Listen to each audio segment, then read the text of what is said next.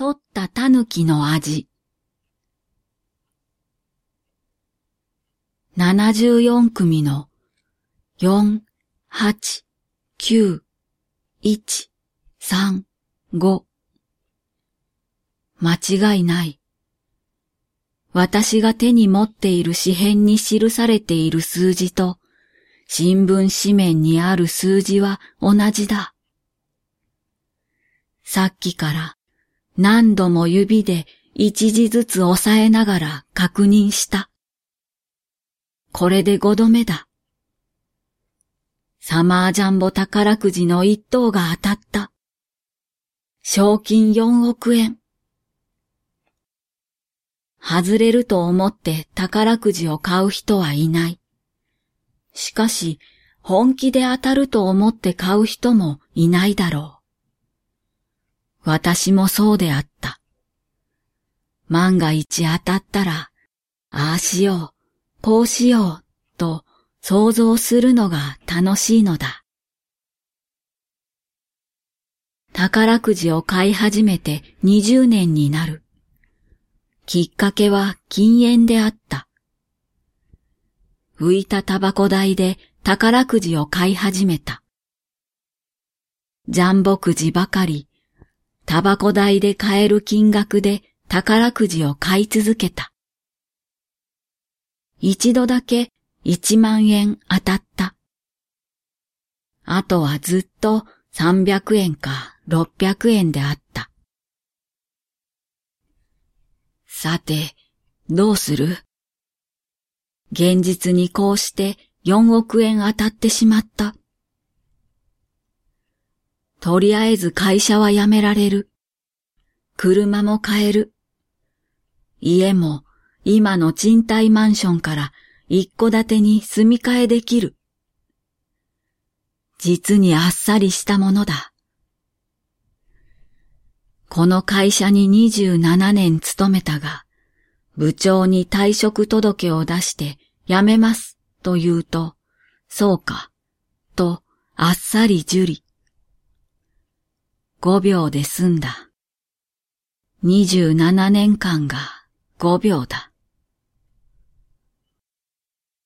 こういう場合は退職願いと書くもんだぞ。部長が呼び止めた。願うんじゃない。届けるんだ。それにあんたと俺は、もう部長部下ではない。そんなタメ口はやめてくれ。女房は何も言わなかった。俺が会社で、どんな立場で、会社に対してどんな感情を持っているか、彼女はよく知っている。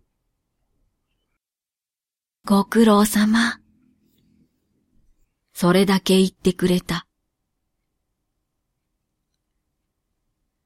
何年ぶりだろう。目覚まし時計ではなく自然に目を覚ましたのは。それでも起きたのはいつもと同じ時間だった。横を見ると女房が目を覚ました。朝ごはんゆっくりでいいぞ。そうね。会社辞めたのね。お昼はうなぎでも食いに行くか。今年のうなぎはめちゃくちゃ高いわよ。そんな心配はせんでもいいんだぞ。そうだったわね。さすがに疲れた。お金はかかるが、一番楽できるパックを頼んだから、引っ越し屋がほとんどの肉体労働をやってくれるが、それでも引っ越しだ。多少は体を動かさなければならない。庭付きの一戸建てだ。まさかこんな家を持てるとは思っていなかった。子供のいない夫婦二人だけの家にしては、いささか広すぎるかもしれない。前から飼いたかった熱帯魚は90センチの水槽を2つ設置した。庭でハーブを栽培しようガレージは広く2台入る。私は日産の GTR。妻はホンダのインスパイアを買った。二台とももうすぐ納車される。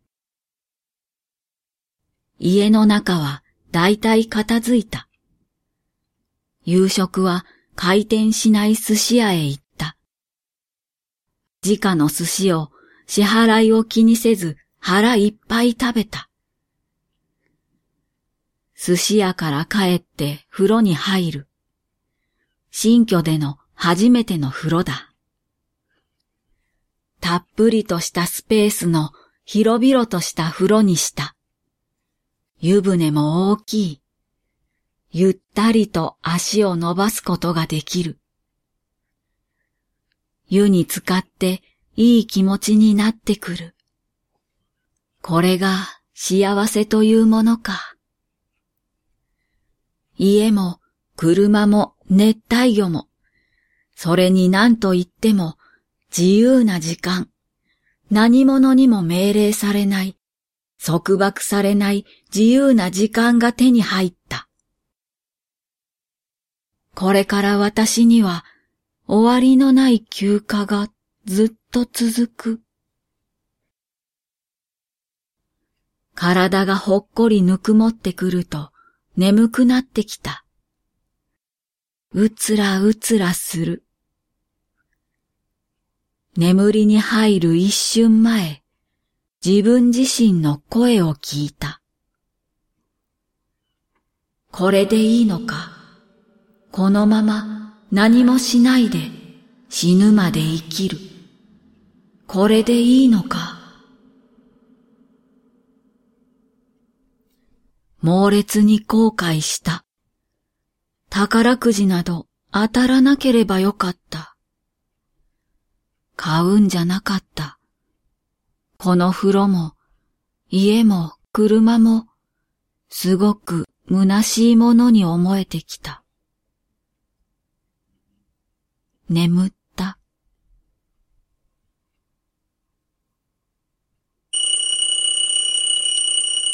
あなた、起きて。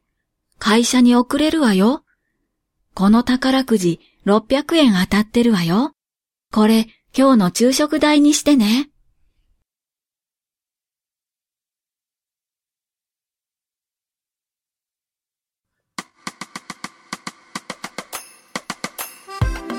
いらっしゃいませ。サトル文庫へようこそ。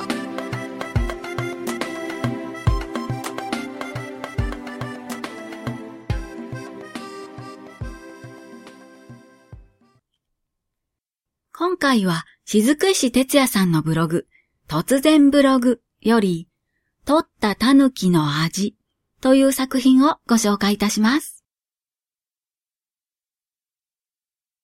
皆さん、宝くじは買いますか？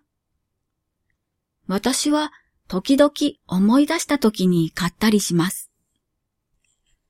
今まで買った宝くじ、いろいろと思い出はあるのですが、忘れられないのが、20年くらい前でしょうか、私が経済的にどん底だった頃、母に旅行に連れて行けって言われまして、まあ、旅費は母が出してくれたんですけど、仕事を休まないといけなくて、その理由を言わないとダメじゃないですか。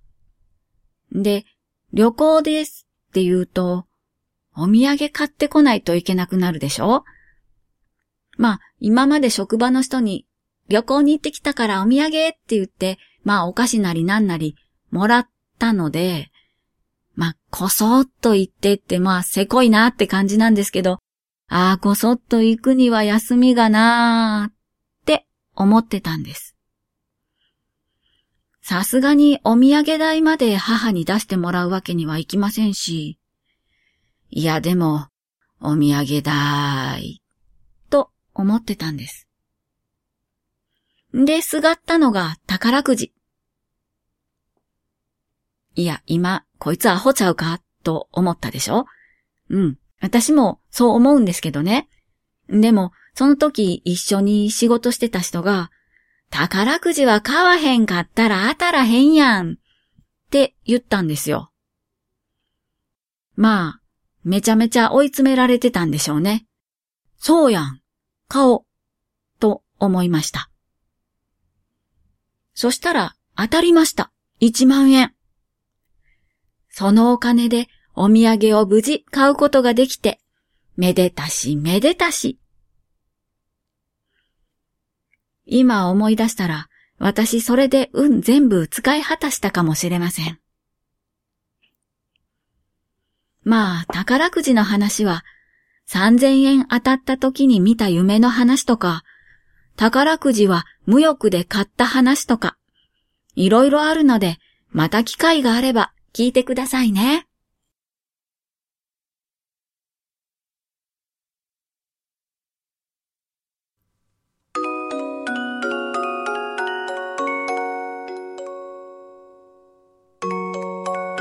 今回もお聞きくださってありがとうございます。